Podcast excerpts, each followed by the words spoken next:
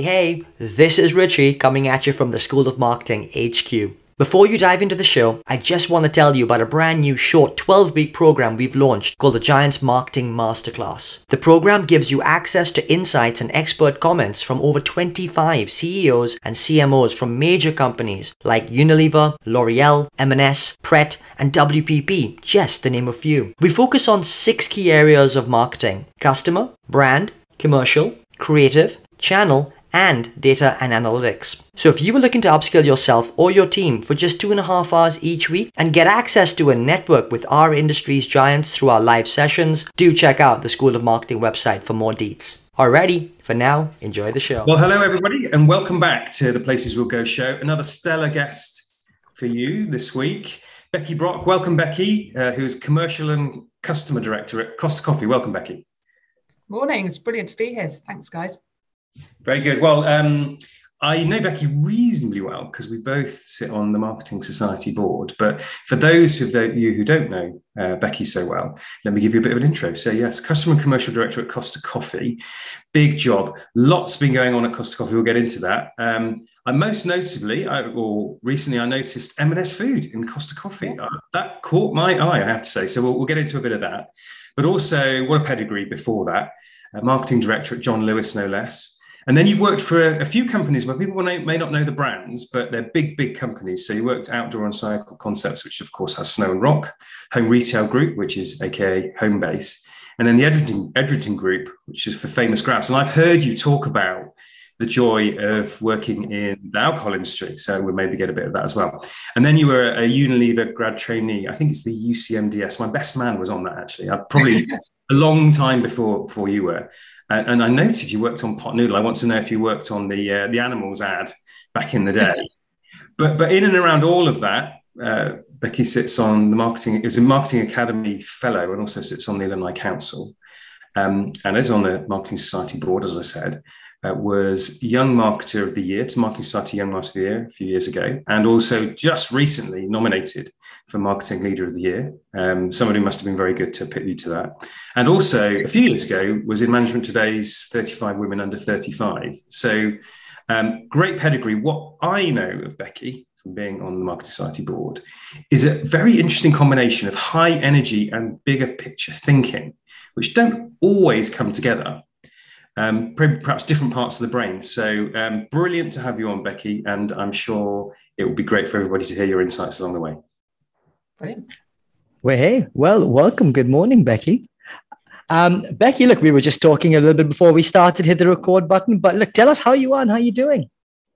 Yeah, I'm good. It's like rocking and rolling through, uh, you know, curveball after curveball with COVID, inflation, uh, cost of living crisis. It's it's um, it's one of those i think we're all finding one of those moments in the career where you know everything is coalescing um, and yet nothing nothing is expected and you're having to draw really really deep on your experience and instincts to kind of navigate it through. But you know i've got an amazing team amazing you know brand and you kind of you just have to get on with it and you have to say right what let's make some big plays when you when you just said that, by the way, I just thought of the phrase "cost of coffee," you know, cost of coffee going up or whatever. There we go.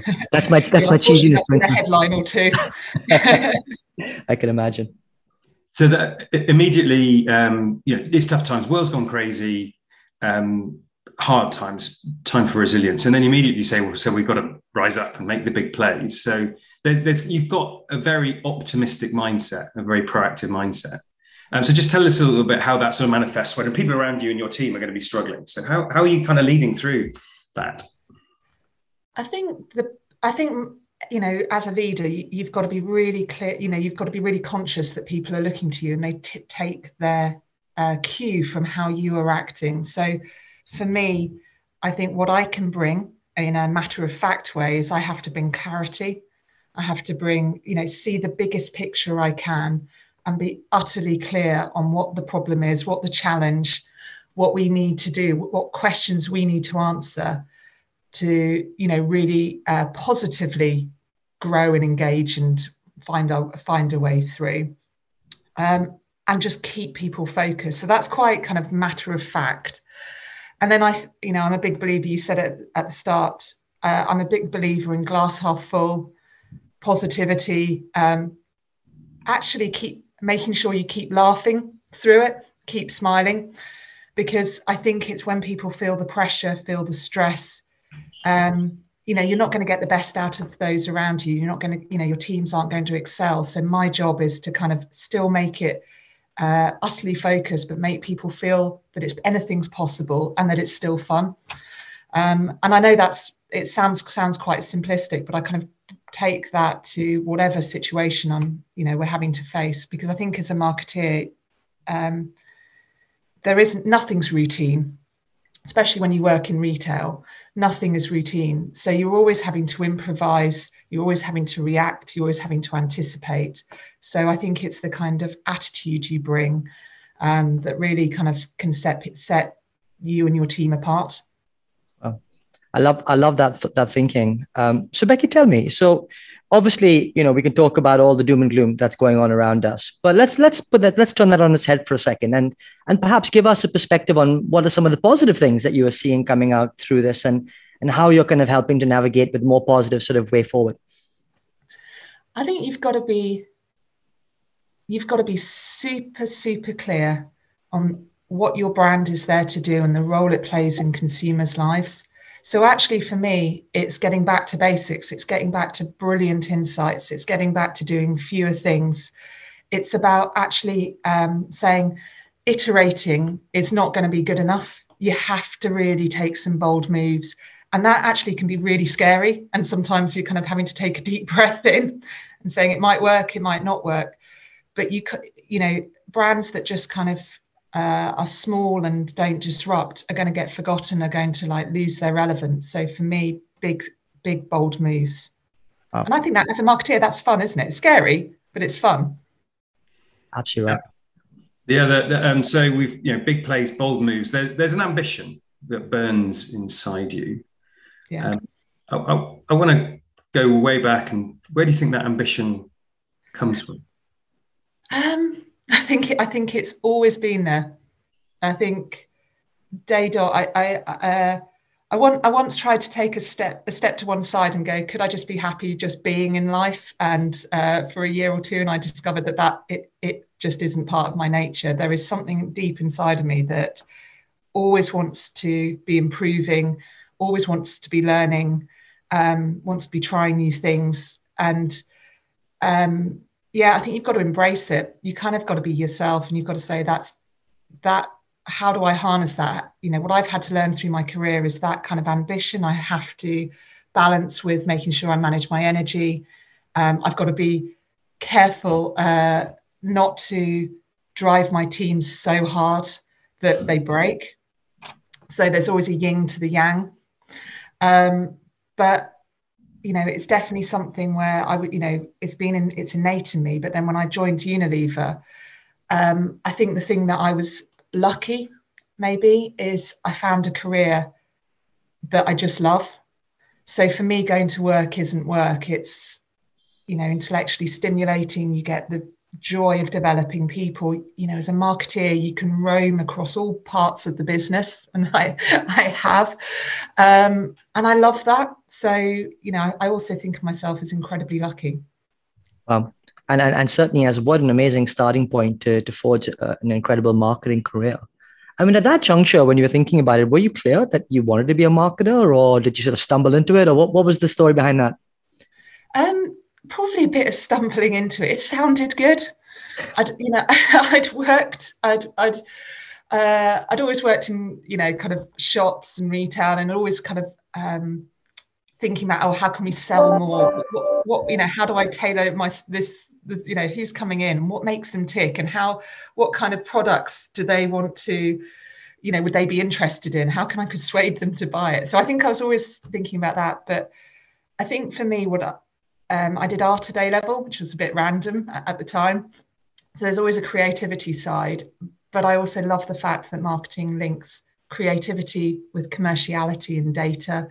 And then the bit that is just eternally fascinating is what makes people tick, what's going on, you know, and from the kind of macro to the personal. Um, and so yeah, apply, applied for you know a couple of marketing roles. Was very lucky to get on the marketing on the uh, UCMDS scheme at Unilever, and then just flew. But yeah, I, I couldn't I couldn't say that I exactly could tell you what marketing was before I joined Unilever exactly. So there was a bit of luck there. Yeah, we, we've had a few guests talk about luck, and seems like all loads of really successful people talk about it, but actually in the end, you earn you earn your luck. You said you said there, um, and you flew.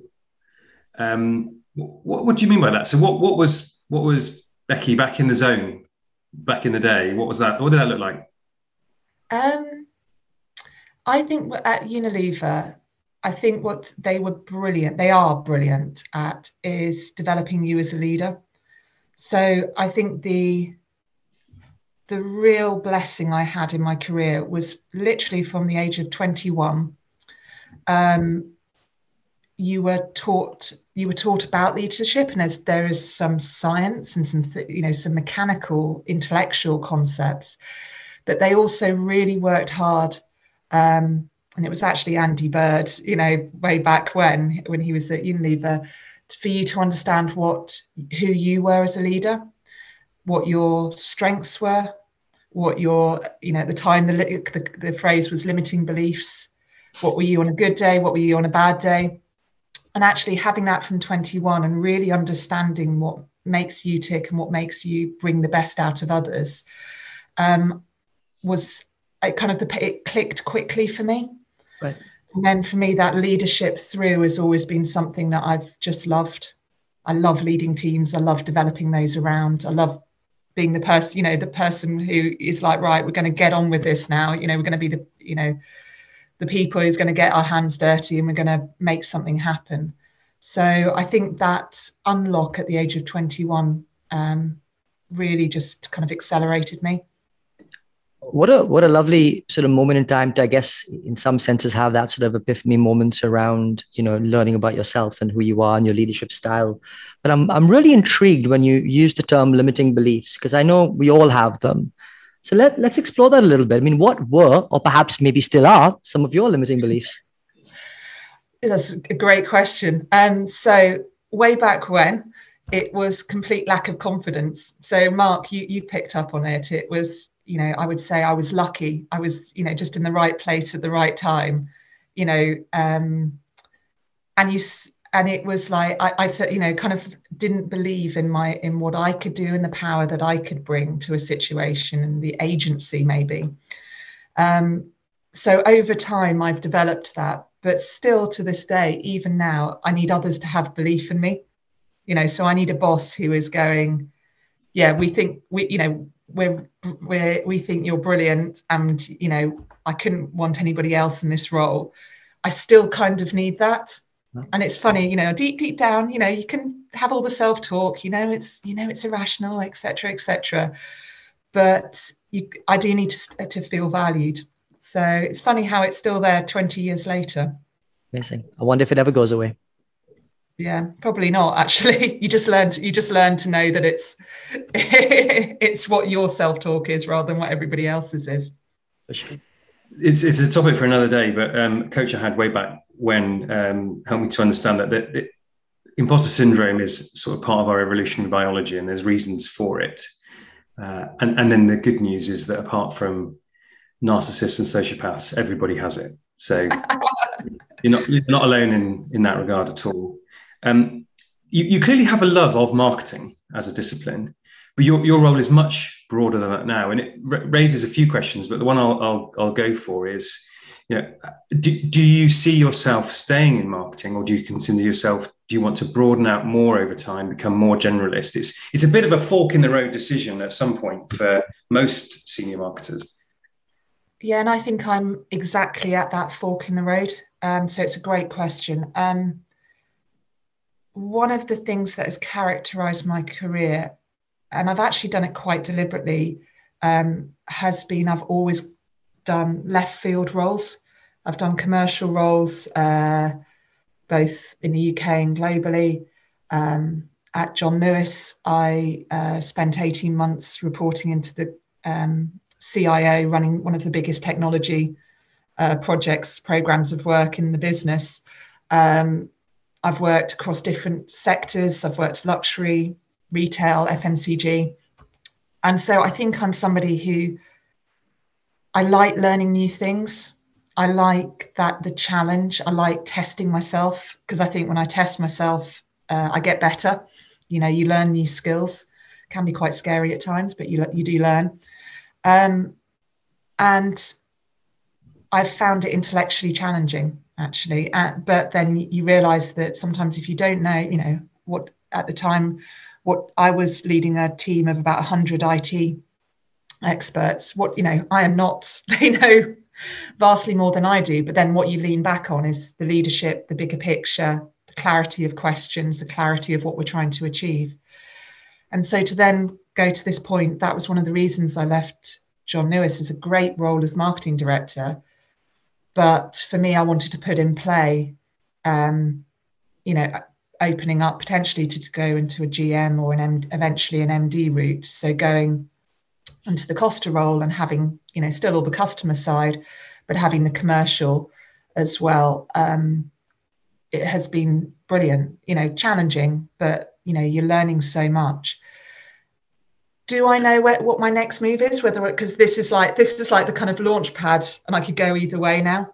And I don't know, Mark. And I think I'm just going to let it play out, you know, over the next couple of years, and then see um, you know, see where I go. I could always go back into the kind of you know classic CMO roles, but I do find that broader business challenge um, really stimulating, and I'm and I'm developing through it. Becky, what a great amount and range of experience. I mean, you know, across so many verticals, uh, areas, geographies, the like. It seems like to me a lot of people who are certainly at the start maybe middle parts of their career feel quite stifled having spent maybe a bit of time in a specific industry and find it quite difficult to break out into different areas like you have. And I just wondered if there's any sort of advice, guidance, or maybe some uh, sort of tips or tools about how you were able to navigate across those different verticals and geographies. Yeah, and it's true because you do get pigeon you get pigeonholed, and you get pigeonholed by headhunters and you know people who read your CV. Um, and it's not you know it's not easy. I remember trying to get you know kind of moving from uh, fmcg and everybody was like oh it's you know it's really slow. Like can you cope with a fast paced environment? You know you, you think i'm sure i can. Um, but for me it is you've got to be really clear on what you bring. You know you are selling yourselves. You know what's the value you bring? What's the different perspective um, that you would bring to Uh, you know a different sector or geography etc and then i think it's doing your homework. It's really kind of knowing the questions that people might say might have questions about you and really proactively saying well this is what i would bring. This and also honestly this is what i don't know but this is my mindset. You know i love to learn. I'm you know these are examples of when i've been at you know when i've been in a left field project or i haven't you know necessarily had the, the technical skills and this is how i approached it. So, and then it's just been really persistent with headhunters. You know, they want to put you in a box and you've just got to resist it. And eventually, eventually somebody will, you know, will say, a headhunter, you know, will be like, no, I can see the value. And also somebody will say, you know what, I really value a different perspective. So I want you in. Yes.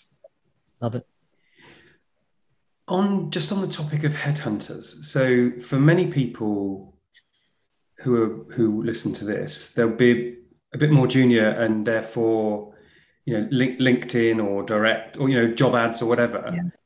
Um, but of course, at some point in time, there's a flip and it becomes a headhunter game. So um, we've never talked about this on the show, but so you'd be the first. You're the first to mention it. But t- tell us what you know of that that world of headhunters and how the whole system works and has worked for you.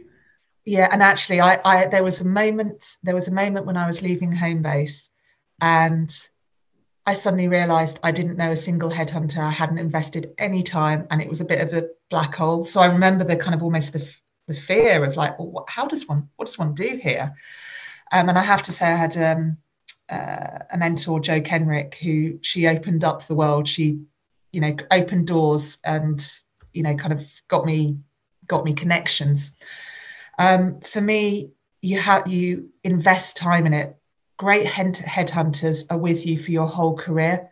And actually they're there to fit the you to great roles and then roles to great people you know who you know so they they lo- they want to understand you. Um and you've but you have to invest time. Um and i've got probably five five to seven who i you know speak to every six months. If a headhunter calls me i'll always take it. Not not necessarily you know i'll, I'll always be honest and say i'm not looking but let me um, see if i can recommend somebody in my network.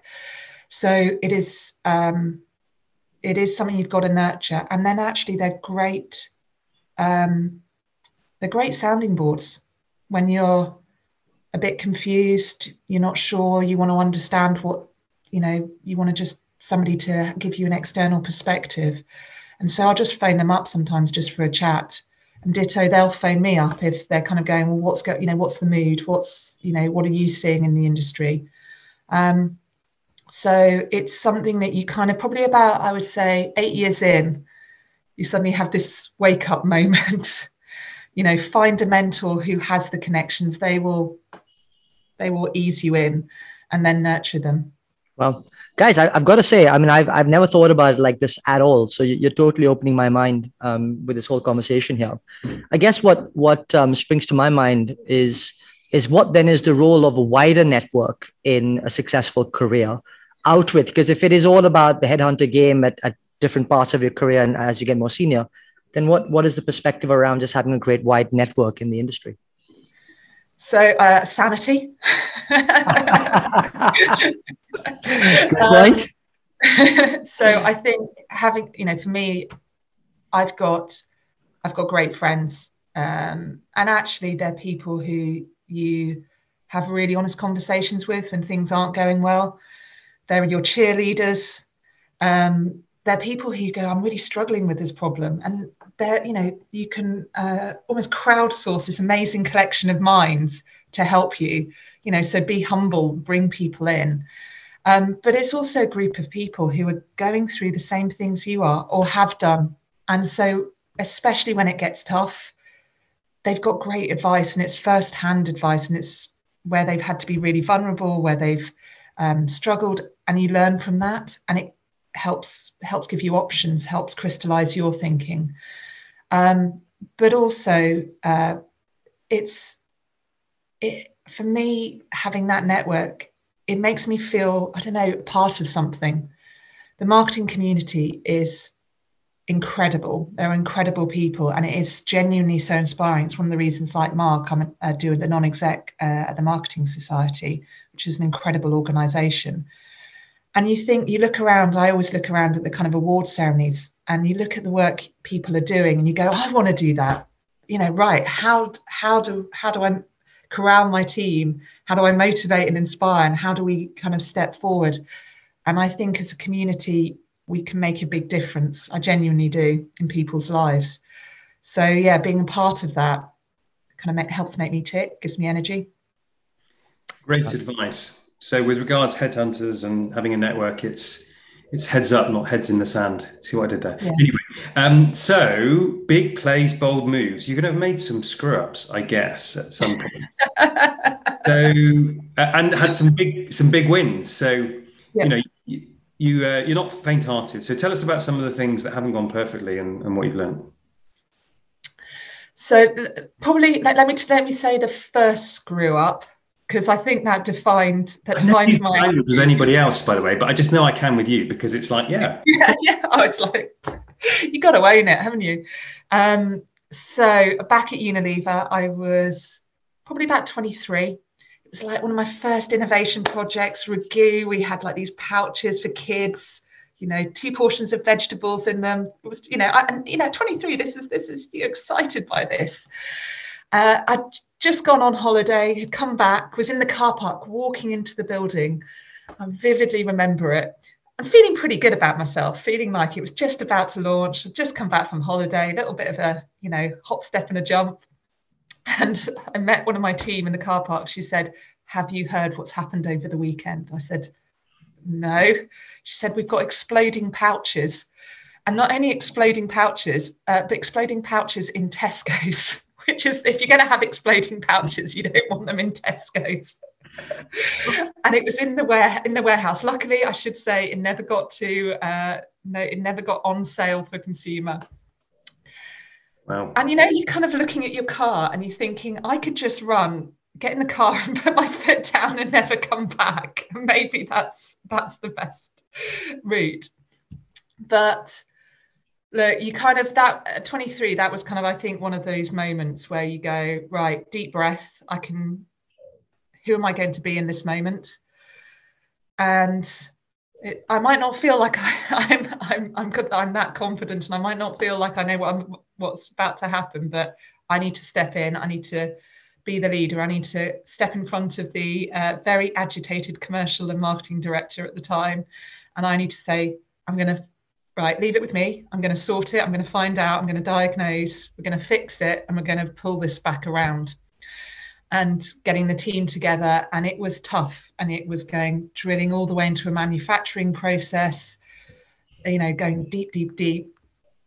And then pulling it around, getting the relationship back on track. And then, you know, three months later, launching. Um, you know, and it was a horrible three months because you feel huge personal accountability and you're kind of going home going, what did I miss? What could I have done differently through the through the lead up process? You know was there some was there a question i didn't ask? But that that experience of you you have to be the person in the room you have to be the one who steps in front of the bullet and says right we're going to do this.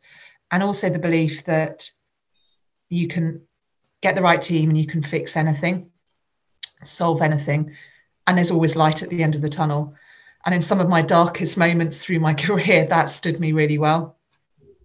What a uh, fantastic answer. Sorry, Richie. What a fantastic. Uh, I was going to echo that. I was going to echo that, Mark. Absolutely. I actually thought that was that's extre- extraordinarily powerful because, quite frankly, standing in the car park at that moment in time when when you know when the reveal moment happened, it would have been so easy for you to kind of go, "Hey, that wasn't me. That was manufacturing." Right? It would have been so easy if you'd have kind of cast your mind to that area, as opposed to kind of going, "You know what?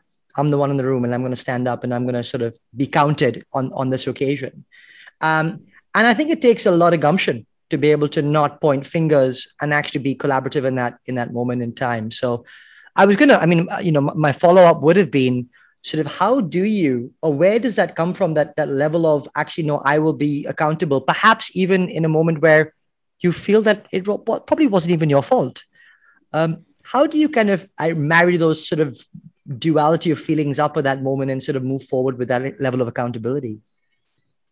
I think for me, it's my belief in team, in the team, and as a team, you you.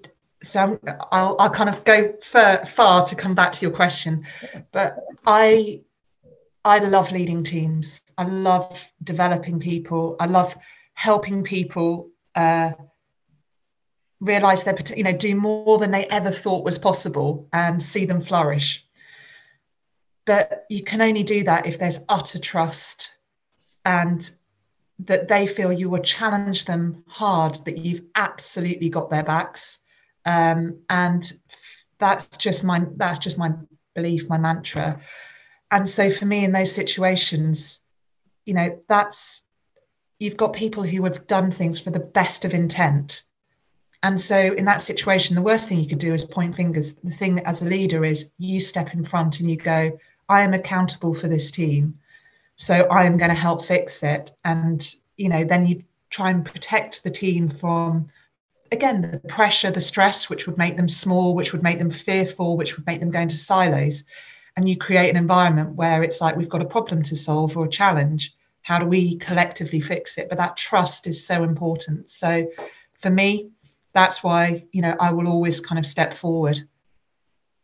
Mm, yeah, no, what a great philosophy. Um, I can imagine the people in your team are extremely motivated. So let's so let's turn to Costa, um, and I mean, super exciting times for the business. I mean, obviously, it's probably been pretty tough uh, through the last couple of years. But tell us about some of the really exciting things that have been going on, and not least M&S Food.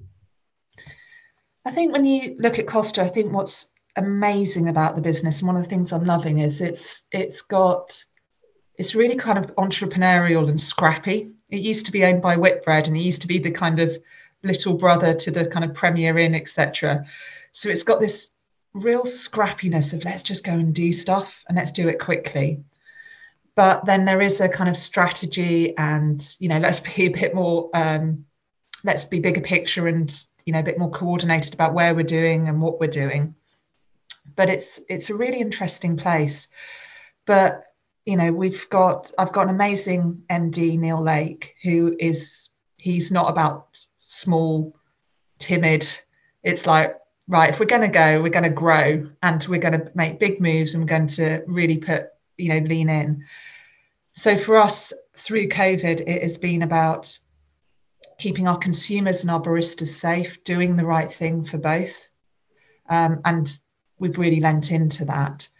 But then it's also been about don't retreat you know keep going actually keep going even harder so really focusing on what we can do that's brilliant, that sets us apart. So we've relaunched the loyalty scheme. We got in three months delivery channels and click and collect off the ground from scratch. We brought in M&S because we needed to turbocharge quality of our food. Um, you know, we've continued to innovate in the express with the technology there. Data, which is one of my particular passion points, bizarrely, is you know going to be is huge for us and how we're applying you know um, analytics to make what our choices smarter ones. So we're just really leaning in on all fronts. And there, i've got an amazing um, exec around who are all brilliant in their own rights. Um, and it's just that confidence of a team of keep moving forward keep making positive plays Becky, honestly, I, am feeling this energy. I really am, and, and it's getting me getting me excited. I mean, more so because I do do do really like Costa Coffee um, and, and the product that you guys have, and the, the bolstering of M&S onto it is extra special. It's close to my office, so I I, I frequent regularly. Um, I want to I want to uh, talk a little bit about you. You use the term scrappy, and you know yin and yang around the term, right? Um, but I'd love to just hear a little bit more about that, perhaps some of the benefits that you see of having scrappiness as part of your engagement plan. Of course there's bigger elements as well. But what what does that bring that extra source that scrappiness brings to a business? I think it brings a realness because you can sit in at the start of a year and you've got three year plans you know it's all carefully mapped out it's all beautiful it's you know somebody who's uh, much better at visualizing on PowerPoint has made it look amazing. You know, it's a bit of a work of art. But we all know that, you know, in, in marketing commercial roles, nothing ever goes to plan. The market's always changing. There's always a curveball you haven't anticipated. Um, and actually, I think part of some of this is still being clear on where you're going. You know, I always think about it, it's what's the train tracks you're laying down, the really big things. Um, but then it's this um, you've got to react you've got to anticipate. Sometimes it's a reaction because there's you know who would have thought last year inflation would be at 12% you know. Yep. honestly that's double what what i anticipated. So you have to react and you've got to be kind of humble enough to say right what are we going to what are we going to keep? And then where do we just need to reprioritize? And actually sometimes you just got to put things down and then pivot and pivot quickly. And I think that's where the scrappiness comes in. And actually, sometimes in that scrappiness, sparks of magic happen, hmm. or um, you get you land something and it just has an unexpected, unexpectedly positive reaction, and then that creates a new train track that you never knew before. So I think the best teams have that blend of expertise in you know in the people of you can do the strategy you can do the you know the kind of uh, higher level bigger picture thinking but also that ability to pivot quickly and then lean in and deliver at pace. Um, and i've got genuinely i've got an absolutely phenomenal senior leadership team who who can who have shown over the last two years that they can do that. Wow. um, you know and i'm very grateful to them. On on the topic of uh, of team um, and again, this, this, is going to be great advice for people who are sort of trying trying to get on in the industry. What what do you hire for? What do you look for in people that you want to bring into your team? Um, so clearly, that clearly the, the skill set goes, um, you know, is is there, you know, fine. I, I suppose because it's the bias, because I've moved, I've moved uh, sectors, I've done global, local, European roles. I've kind of uh, done different. Um, I've had very different experiences. I quite like bringing in different perspectives. So sometimes you need people who are absolute sector experts.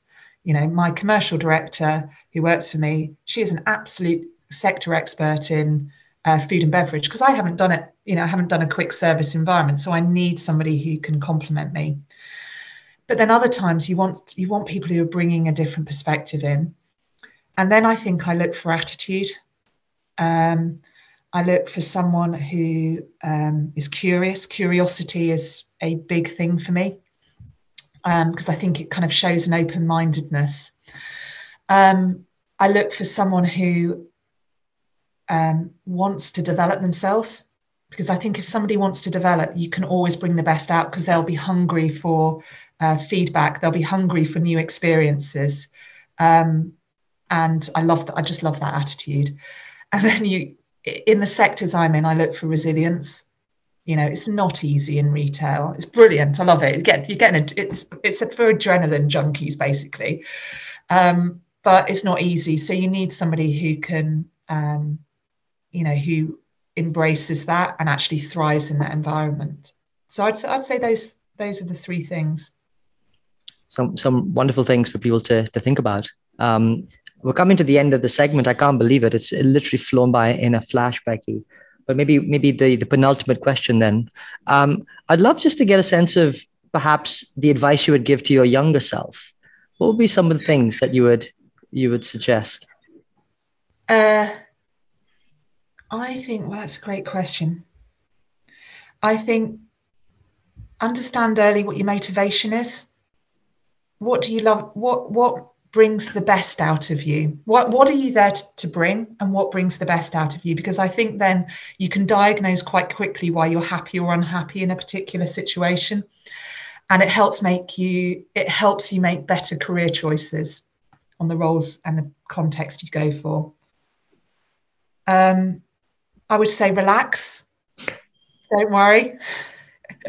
Like you know uh, and I think you know career is not a straight line. I think when you start off, you think, okay, I want to go from junior brand manager to brand manager and, and up. And actually, it's not.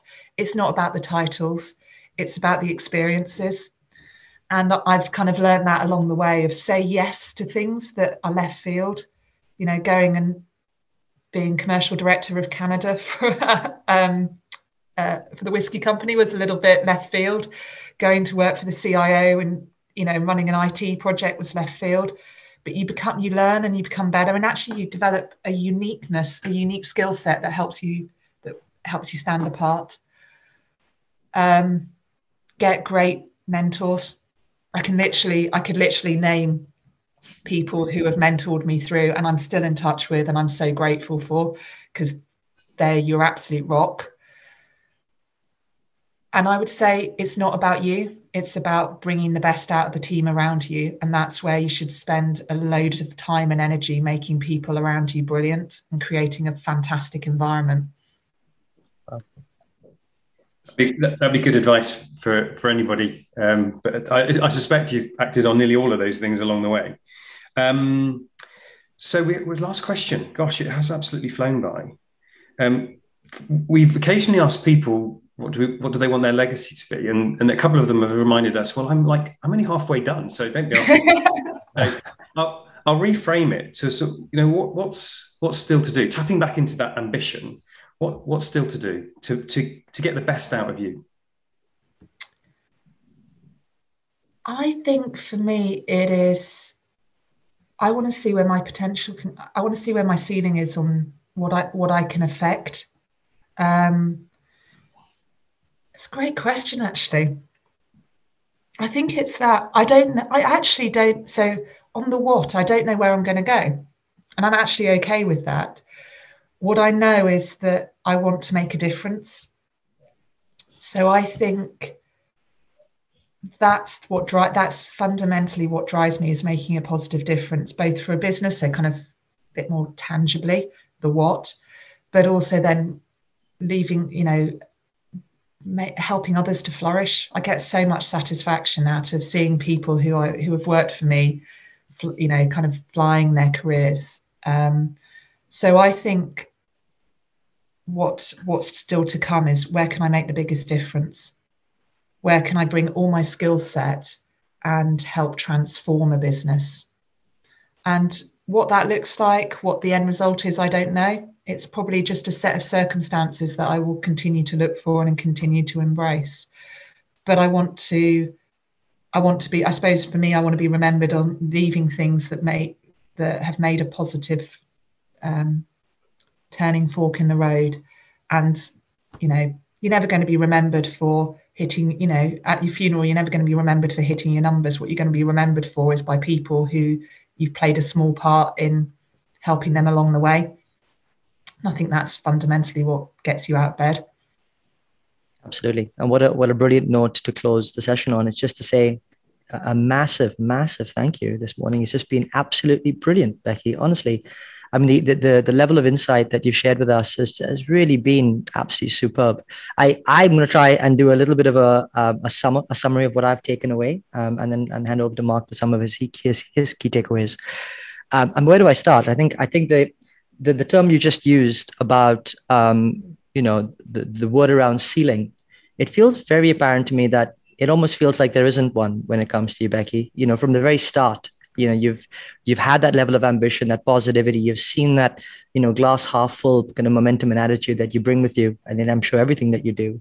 And i think to that extent you know sky's the limit. I mean, how where where would you stop? And and i think with the right intent and you know have that in spades it feels it feels like it just you know bring people along with you. And the team seems so critically important to you as well um, which is at the heart of what everything seems like you're doing. Um, there's you know you talked about the fact there's no routines in marketing. I love that. You know it's constant you know there's there's, there's part strategy but actually part reactiveness um, and i think that's so true um, at the height of um, all the doom and gloom, the, the positive thing that you you took away, or the thing that you you suggested, was about clarity. Um, you know, really be clear about what your brand is there to do and what role that you have in your consumers' lives. I think that's great advice. Um, certainly at this moment in time, if not, you know, even in good times. Um, iteration is not good enough. Uh, that was again, you know, a take of the ambition, big, bold moves, and you've clearly been making those swift moves at Costa in, in so many different ways. Um, you know, your love for marketing stemming from the likes of creativity, commerciality, and data. Um, you, you, you talked about limiting beliefs and, you know, really appreciate the, the, the candor you brought to that around your level of confidence, although it doesn't show. You've obviously been able to hide it well these days. Um, and, and, you know, the, the, the, the thinking around always being entrepreneurial you've landed in a spot where you know you're in a company that feels that it's entrepreneurial that it's got that great blend of um, of, of, I said, you know, um, strategy and and scrappiness. I never used that term before in, in, in that dual dual way, but it seems very fitting. Um, and the last thing I would just I would talk to is the train tracks. That was a lovely way to talk about you know laying the train tracks in the one sense uh, but then being reactive in the moment which then it then creates sparkles of magic which then lays down other train tracks in different directions which you never known may be possible in the first place. So i love that that constant sort of you know movement forward which takes you into areas that you may not have envisaged. So with that just a massive thank you from me becky. It's been awesome. I'll pass over to mark for some of his closing remarks. Thanks richie. Uh, and thank you becky. Um, it was that was sharp. That was so rich, actually. Um, you know, we're not allowed to have favourites or anything like that, but that was really, really powerful. Uh, right at the beginning, I mean, we quickly moved off, but you really captured what I think is true, which is in tough times, the role of a leader is quite simple: it's to provide clarity and energy. Yeah. Um, and you captured that really well. Uh, the ambition is infectious uh, your your desire to try new things, like the IT project, going to Canada, moving sectors, uh, wanting to expand your role, wanting to learn. Superb. I mean, how inspiring. Um, exploding pouches. stepping, in and, stepping in and stepping up. Uh, your, your belief in team, and it came through so many times in terms of your desire to grow grow brilliant teams. Um, and uh, yeah, Richie mentioned the magic thing, but you use, use really lovely words around explaining things, explaining some important concepts. Um, you want to make a difference. I think you have. I think you will. I go all the way back to my intro, which is Becky, I think you bring huge energy, but in combination with really big thinking. Uh, and you you still know how to laugh even under pressure. And that and there's a there's a joyousness in that. Um, so I'd just say a huge thank you. I think that was tremendous. Thank you, Becky. Oh, thank you so much for having. I've, I've, it's flown by and I've really enjoyed it. So thank you, guys.